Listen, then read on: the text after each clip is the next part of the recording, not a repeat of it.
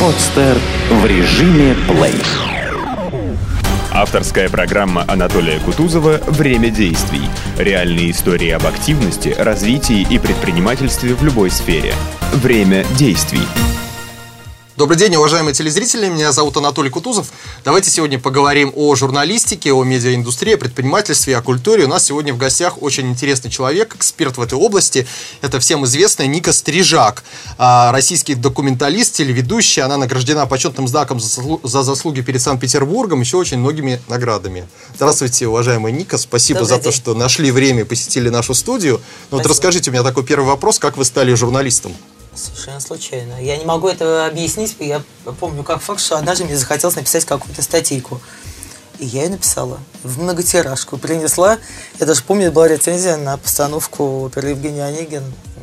А, Юрий Тимирканов стоял тогда еще в Кировском театре.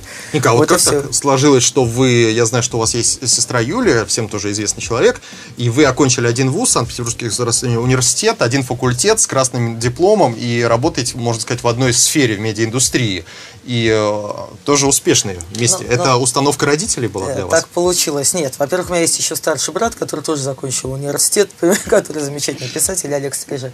Поэтому, нет, до семья. Я, на самом деле, поскольку я очень много лет занималась музыкой, и я закончила даже училище при консерватории, фортепианный факультет, потому что нельзя поступить в консерваторию. Это только в плохих фильмах, знаете, дочка председателя колхоза играет на скрипке под мет- метроном и собирается в консерваторию. На самом деле, надо закончить специальное среднее образование, если это не 10 лет, и поступать в консерваторию. Я собиралась поступать в консерваторию. Я помню, а, мне Юля сказала, вот Вспомини мое слово, закончишь ты Петербургский университет. Я так смеялась, господи, ну с какой, с какой стати? Так получилось, потому что у меня филологическая семья, то есть я вот русист, брат у меня тоже работает с русским языком, он писатель. Юля, на самом деле, она скандинавист, она у нее шведский, норвежский, датский, английский. А языки она тоже не собиралась, никто из нас не собирался работать ни в какой медиасфере. Просто так получилось. Сначала пришла я в журналистику, пришла на телевидение, потом с ней захотели сделать фильм, потом с ней много сделать документальных фильмов. И, и так пошло, пошло. Вот. Так получилось. Это просто очень интересная область, э, где, очевидно, есть возможность применить людям а, с образованием, гуманитарным, классическим, академическим образованием, каким, э, несомненно, является образование нашего главного университета. Вот все. Ника, а какие вехи вы считаете в жизни знаковыми? Что было самым сложным на пути развития вас как профессионала? Сложно сказать. Самым сложным. Понимаете, это такая профессия, где я, так оно так банально звучит, довольно такие общие слова, что надо все время учиться, но это такой вот путь, который ты сам делаешь, понимаете, поскольку журналистика это при всей такой массовости, вроде создания передач там, или э, создания газеты, все равно каждый отвечает за себя, она очень персонифицирована ответственность. Поэтому, конечно, ты начал писать, когда ты пишешь вообще, кажется, эти потом я совершенно не собиралась на телевидение. Потом я пришла на телевидение, я поняла, что надо вот как-то понимать, как эта машина работает, потому что это очень серьезная машина, очень ответственная, и очень много людей, которые сидят вот по ту сторону аппаратной, и, в принципе, много дел для того, чтобы это работало. То есть, понимаете, нельзя вот так сказать, вот, а теперь, ай, ну, мы, в общем, уже довольно популярные, мы можем ничего не делать. Не получится. Гамбургский счет никто не отменял. Ника, ну вот э, все знают э, вас как телеведущую, каждый день видят на экране э, нашего пятого канала. Вот скажите, какие у вас есть еще проекты, ваши авторские проекты, которыми вы занимаетесь? Но сейчас, э, в принципе, у меня параллельные проекты есть только вот когда я занимаюсь документальными фильмами. Потому что, ну, я вообще всегда была таким человеком, что я работала на одну компанию. То есть я даже когда работала в газете, я писала, вот я работала в смене, я писала только для смены, я не могла. Есть люди, которые, знаете, одновременно свою статейку могут ее переписать и продать там в пять разных газет. Мне либо лень, либо, я не знаю, мне кажется, когда ты можешь сформулировать мысль, так ты уже один раз ее идеально сформулируй. Э, Потом эм, заниматься какими-то... Не знаю, я все-таки считаю, что надо в одну точку бить. И как бы... Как, как есть выражение, все яйца держать где-то там. В одной корзине? В одной корзине. Так что единственное, что я занимаюсь параллельно документальными фильмами. И то я этим занимаюсь. Это занимает очень много времени. Это такая очень такая мелкая, такая как бы интеллектуальная и техническая работа. Но я просто считаю, что нельзя вести ток-шоу и считать это главным делом в своей жизни.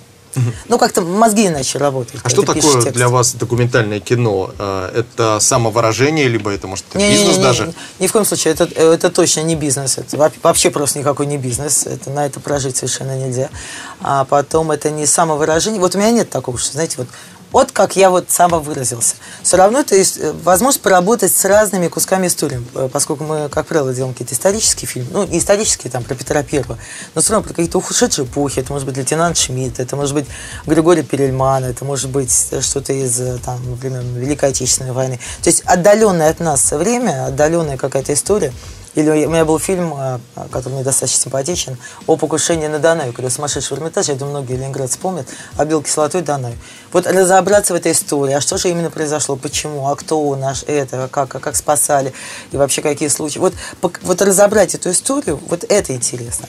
Ника, вот э, наши журналисты считают, понимают, что у нас в городе достаточно сложно развиваться в области телевидения, очень узкий рынок, там да, это правда. мало телеканалов, нигде работать, угу. нет э, собственного вещания, вот РНТВ недавно тут собственное вещание закрылось, только федеральное осталось. Угу. Вот э, скажите, какие у вас планы в области, э, в развитии вас как тележурналиста?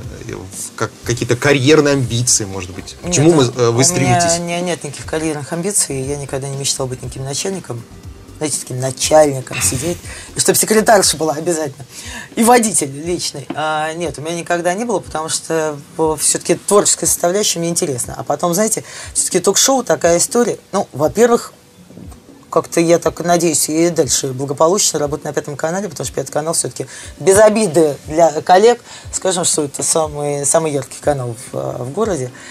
И, а потом этим мы можем заниматься, понимаете, всю жизнь. Я, мне очень смешно, когда у нас программа выходит там год или три в эфире, говорят, а, она старая.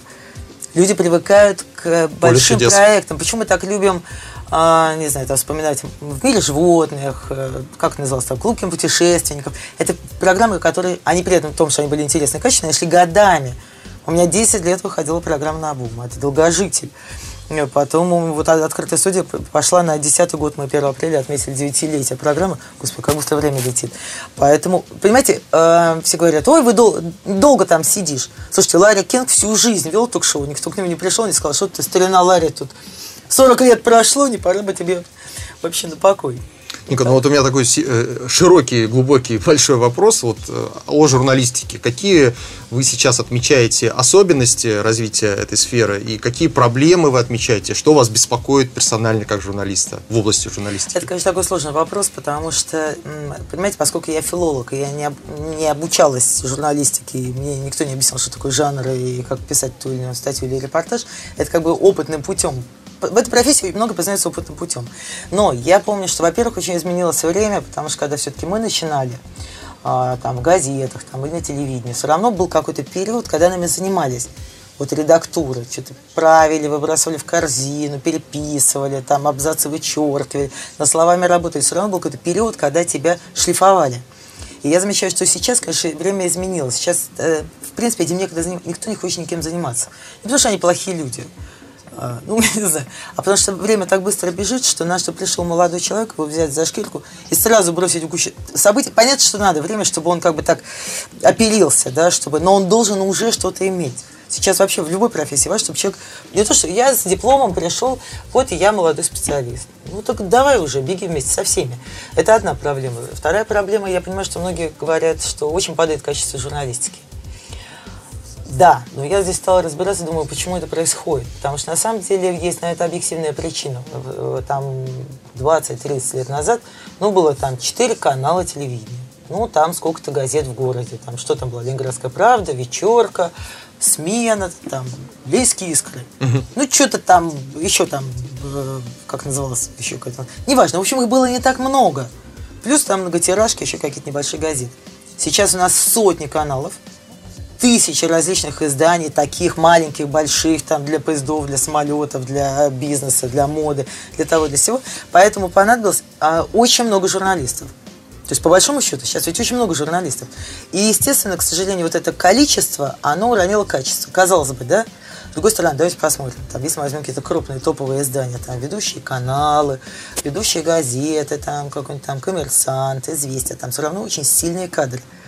То есть все равно, если ты э, профессионально работаешь, у тебя есть возможность по этой лестнице дойти до какого-то очень солидного издания. Ну, к сожалению, остальным приходится довольствоваться меньше. Тем, что Хотя, и у меня большие претензии, конечно, к людям, которые печатают, потому что я иногда читаю материалы и диву даюсь, ну, потому что это ну, ну невероятно плохо написано.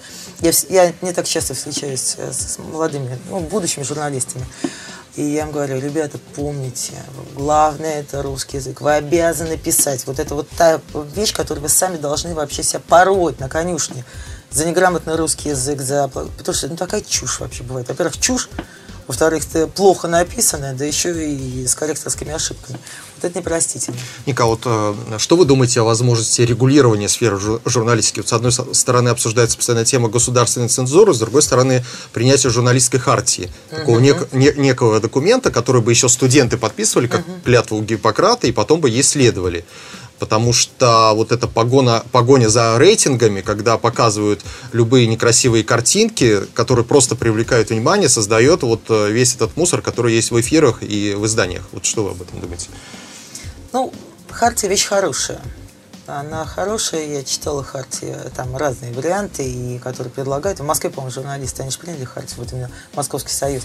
А, конечно, есть вещи, которые нельзя делать, потому что я честно скажу, что а, как бы читатель не очень ведь это и зрители знает, но когда я сталкиваюсь с тем, что вполне, казалось бы, ну, уважаемые люди, которых я много лет знаю, которые очень хорошие, обладают хорошими перьями, то есть имеют все хорошие профессиональные составляющие, а потом я случайно узнаю, что вообще-то они за деньги могут там какого-нибудь человека поднять или совершенно его уничтожить, вот тут у меня возникает вопрос. Вот мне кажется, вот есть вещи, которые нельзя делать, даже вот это не те картинки, которые вы видите в эфире.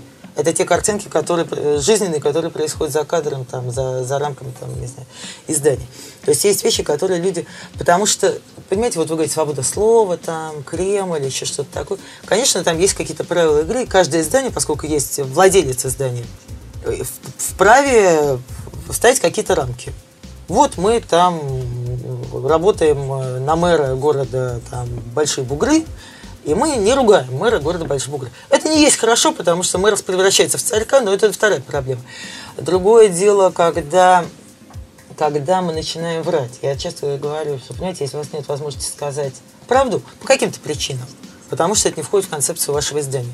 Ну, ребята, ну вы хотя бы неправду это не говорите, но ну, вы хотя бы не врите. Вот, вот хартия для чего нужна? Для того, чтобы журналист, как-то не странно, дал обязательство, что он не будет врать, что он не будет подтасовывать факты, что он не будет брать деньги, что он не будет э, белое превращать в черное, что он не будет мочить людей только потому, что ему кто-то это заказал, потому что сломанных судеб-то полно.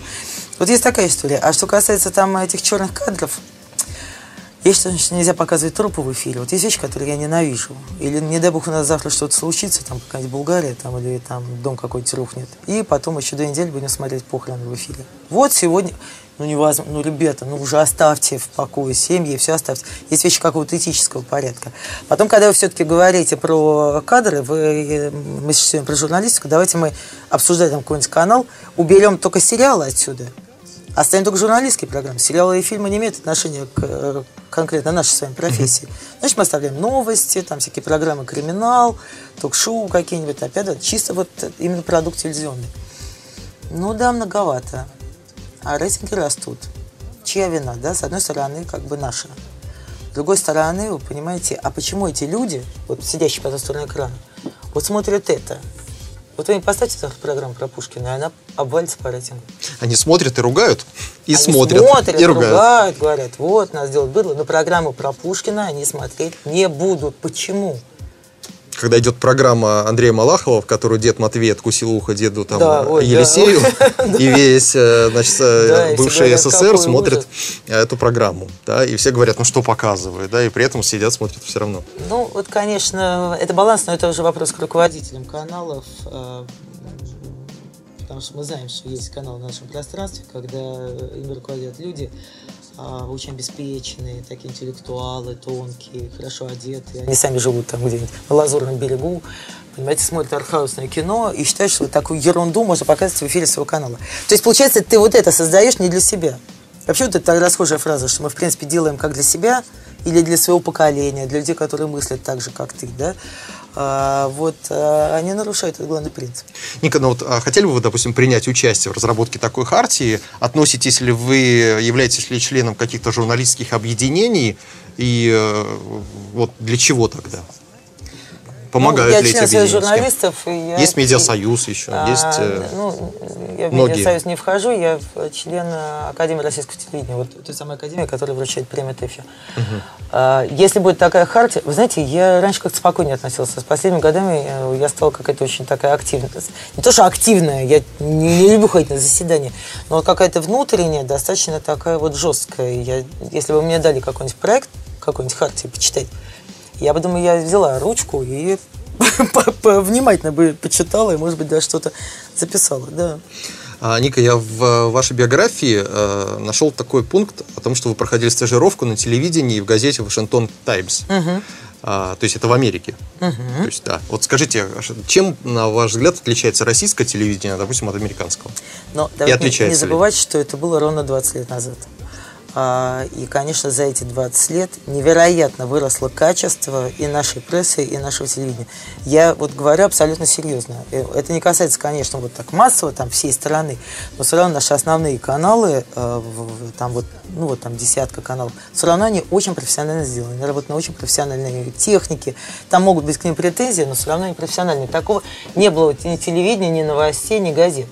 И газеты делались э, иначе. И я помню, что когда я приехала, э, меня больше всего удивило, э, я три месяца была на стажировке, я приехала, никто, никто, не то что там редактор, корреспондент, никто не спросил, слушай, а, а как вот они делают газеты?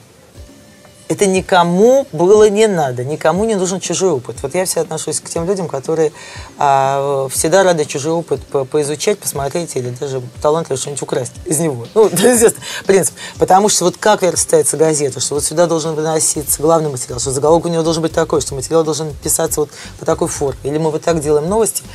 Э, Ну, понимаете, я спокойно. Я поехала, я посмотрела. Я, конечно, на телевидении еще не работала, я только вот собиралась перейти на телевидение, поэтому я к телевидению отнеслась более, может быть, легкомысленно, но не вникала в подробности. Что-то поразило, запомнилось Да. больше всего? Мгм. Ну, одна вещь была смешная, потому что мне когда предложили, мне говорили, где бы ты хотела пройти стажировку на телевидении. Я же не знала еще тогда, что вот это все вырастет в то, что сегодня, что я буду вести ток-шоу. Они мне сказали, что давайте мы вас отправим в Нью-Йорк на программу Познер Донахью. Я что-то подумала, сказала, и подумала, значит, я не хочу к Познеру ехать. Я сказала, не-не-не, не надо. Ну, не хочу как-то. Я к нему, зачем я? Донахью мне был интересен, Нью-Йорк, но как-то меня фигура Познера в этой истории смущала.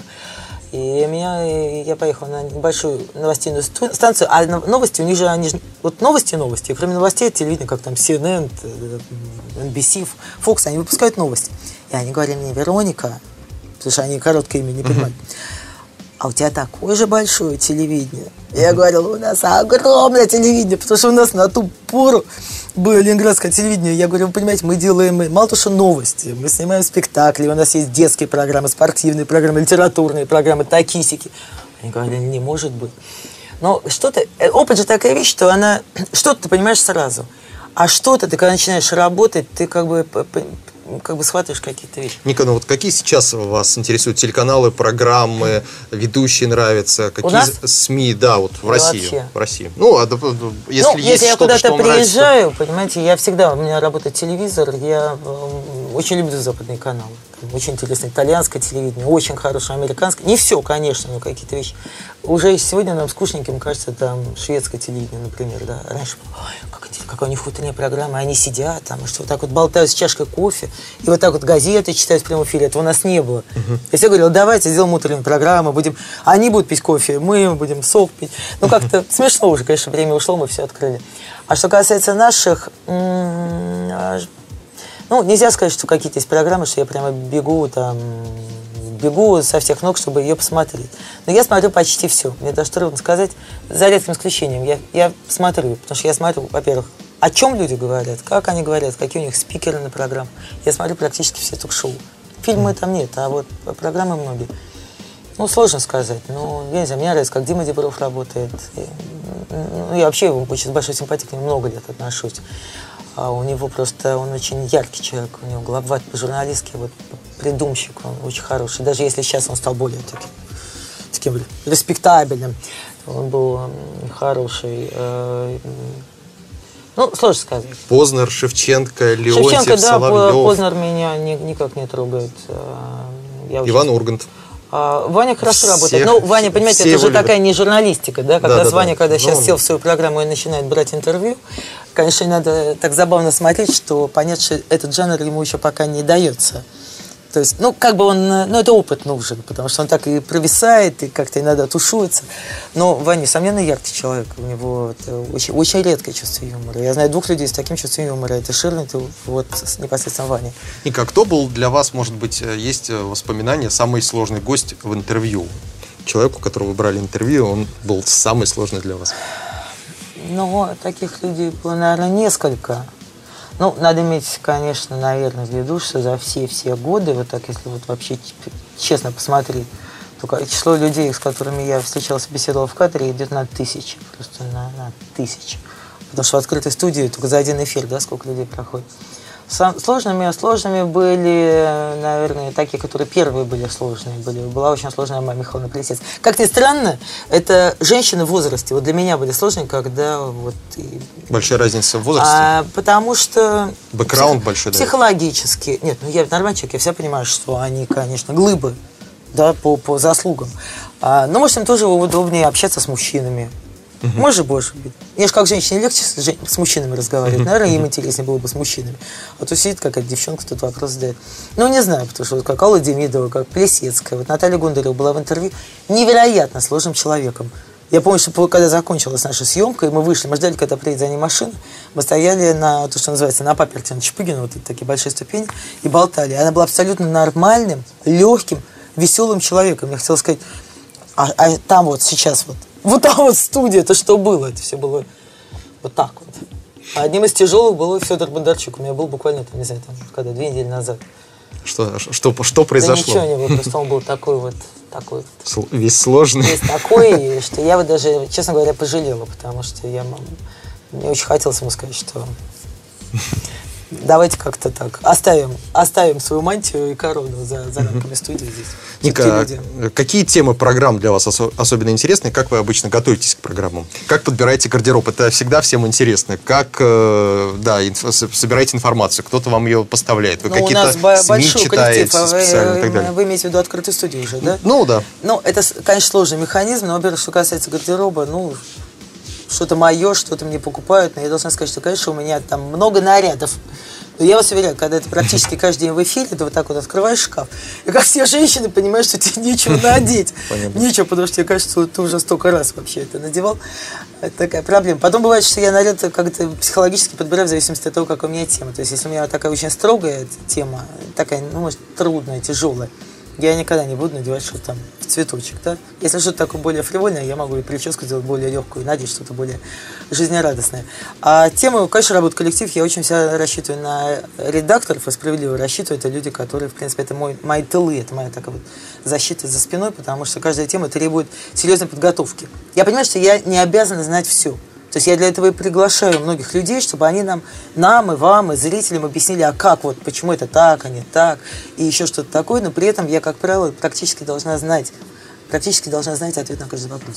И Потому как- что, во-первых, с чиновниками, вот я не знаю, сталкивались вы с этим или нет, я всегда говорю, что, во-первых, чтобы они вам не наврали. Потому что чиновники такие хитрые люди, они скажут, что вы говорите, такого закона не было. Ну, говоришь, минуточку, а вот, вот такой-то. Так что сложные темы. Я люблю темы, когда мы первый раз что-то обсуждаем, вот э, первый раз какой-нибудь там закон или еще что-то такое. когда Не зажеванная тема, да? Да-да-да, ты можешь его вот э, разобрать, препарировать. У тебя много искренних своих человеческих вопросов. Потому что есть темы, которые, конечно, там ЖКХ. В программе 9 лет. Представляете, сколько раз мы обсуждали ЖКХ.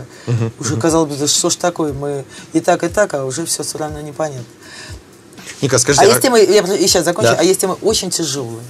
Очень тяжелые. Я помню, у меня даже были какие-то годы, когда еще была студия, вот мы на итальянской сидели, когда там сегодня мы обсуждаем тему больных детей, завтра у нас СПИД, послезавтра там э, какие-нибудь пенсионеры. Просто настолько вот тяжелые, вот психологически тяжелые темы, что я говорю, ребят, ну дайте мне вздохнуть, ну давайте мы Давайте мы о Пушкине хотя бы поговорим, чтобы чуть-чуть голову разгрузить. Тяжело просто морально. скажите, вот как влияет э, ваша известность, узнаваемость на личную жизнь? Ну вот вы... На личную? Да у меня нет Вы такой личной двигаетесь по жизни. городу, кто-то, может, а, подойдет. Ну какая же это личное? Это Оста- общественное. общественно- остановит вас, э, прервет, э, Нет, ну пришлет я- письмо, я не 10 человек, могу, 20 пришлет э, письмо. Конечно. Ну, понимаете, конечно, я столько лет живу в этом городе, столько лет работаю на телевидении. Я прекрасно понимаю, что хотя бы однажды меня видели. То есть я понимаю, что меня люди узнают. Но надо к этому очень философски относиться. Во-первых, если тебя узнают, это еще не означает, что тебя любят. А тебя просто узнали. Понимаете, ну просто узнали. Это, это не ведь- дает тебе никакого повода вот так вот Ведь это большое вот давление так вот э, ходить. Надо, надо себя, э, это наоборот организует. Надо себя как бы корректно вести. Иногда мне сложно. Вот я тоже могу прийти и там с какой-нибудь продавщицей в магазине просто поссориться. Потому что она явно продает Ну. тухлое мясо, да? И я когда начинаю с ней ссориться, я могу быть в кепке, в очках, меня люди всегда узнают по голосу. Ну, как правило, узнают. А иногда бывают случаи, когда э, то, что называется, и тут я сняла очки. Я просто специально снимаю очки, я хочу, чтобы люди меня узнали. Я говорю, вот вам не стыдно? Вообще, смотрите, вы продаете персики гнилые. Вот вам не стыдно? Я, то есть какие-то вопросы я могу решить на благо людям. Какие я понимаю, что какие-то двери для меня, может быть, открываются чуть шире, чуть чаще, но я не, не стараюсь этим особенно пользоваться. Ника, э, расскажите о каких-то своих ноу-хау в работе, в чем э, состоит ваш секрет успеха как телеведущий? Это будет долго. Нет, ну, секрет, слушайте, как что я вся полосатая в вашей полосатой студии. Я не знала, что я буду такая полосатая. А Вот, эм, какая сегодня зебра просто. Дело в том, что Это к вопросу гардероба, да, там, как его подбирать и так далее. Да, это я сливаюсь, сливаюсь здесь, э, что выделяет мое лицо. Эм, с- Понимаете, здесь, с одной стороны, наверное, какие-то ноу-хау есть. Дело в том, что, опять-таки, я, меня, мне никто в жизни не прочел часовой лекции, как это должно быть. То есть все, что я умею, я, в принципе, умею на собственном опыте. Я сейчас уже могу дать советы, что вот лучше делать так, так и так. Поэтому э, у меня нету такой систематизации такой, как в учебнике по журналистике. Вот это так, так, это жанр, вопросы то. Но я, во-первых, я считаю, что не надо вести себя с человеком так, как ты бы не хотел, чтобы повели с тобой. Я не отношусь к журналистам, которые считают, что надо обязательно всех закопать и похоронить. Что вот так выпендриться так на фоне гостя. Конечно, бывают темы и гости, которые заставляют меня задавать очень неприятные вопросы. Ну, Просто неприятные, потому что даже особенно, когда человек вот по- попадает высокомерный, С и мантией, думающий, что он вообще тебя мелко видит, потому что, потому что он великий там чиновник, а вы здесь шваль какая-то. Вот это меня начинает раздражать, и это верный, верный такой показатель, что я сейчас начну быть очень строгой. При этом я могу быть смешливой. Мне, понимаете, здесь такая, много в этой профессии зависит, с одной стороны, от подготовки. Вот я про журналистов, про редакторов сказал, что как бы они меня очень хорошо готовят на каждую тему, да, там я должна многое знать и понимать. С другой стороны, от профессиональной, как ты, собственно, общаешься, а с другой стороны, я понимаю, что очень много в этой профессии зависит от наших личных качеств. Что, потому что, когда, особенно сейчас у меня студия большая, у тебя много людей, и во многом от того, как ты, вот, тебе надо их собрать. Понимаете, вот это почему сложно психологически бывает? Потому что ты внутренне, несмотря там, на то, какая это тема, все, всем должно быть интересно друг с другом разговаривать, даже если они ссорятся. Бывают темы, где они все умирают со смеху, бывает, что они ругаются. Но они все должны как бы включиться в этот разговор. Должна быть Да, то есть важно, я как раз не люблю э, программы, когда, знаете, я хожу и каждому задаю вопрос. Я им говорю, друзья, давайте вы вот, я за то, чтобы эта дискуссия была помимо меня. Чтобы я говорил, можно я тоже задам вопрос, потому что они мне не встряют. К сожалению, у нас Да. времени совсем не остается, а у меня еще есть блиц-опрос. Верите ли вы в Бога? Это некорректный вопрос ни для одного журналиста, я даже не собираюсь на него отвечать. Ваша Это за- самый неприличный вопрос, который может быть. Ваша заветная мечта? Заветной мечты у меня нету, чтобы у меня семья была здоровая и счастливая. А что касается меня, чтобы все у меня было хотя, хотя бы не хуже, чем сейчас. Любимая марка автомобиля, стиль вождения? М, Любимой марки нет, стиль вождения интеллигентный. Кто вдохновляет, с кем из известных людей хотели бы познакомиться? Список будет длинен. Длинен список. Не- Нет, меня очень Одного нет, интригует. Нет, нет, нет. Но я честно могу сказать, что я понимаю, что это может быть странно прозвучать, помимо всяких там актеров западных, еще что-то. Я бы очень хотела поговорить с Путиным, как не смешно. Потому что у меня есть своя, я понимаю, что это близ, есть своя такая система, я могу сказать какой-то человек, когда я с ним немного поговорила. Вот мне надо самой поговорить. Какую книгу прочли последней? Я сейчас читаю все, все, что написано в мире про Эрмитаж. Я готовлюсь к большой работе. И в чем что- секрет счастья? не надо жаловаться на жизнь. Не надо зря а, а, жаловаться на жизнь. Хотел спросить, что бы вы хотели пожелать телезрителям. По-моему, это такое пожелание получилось. Ну, может быть. Я, на самом деле, всем желаю удачи. Скачать другие выпуски подкаста вы можете на podster.ru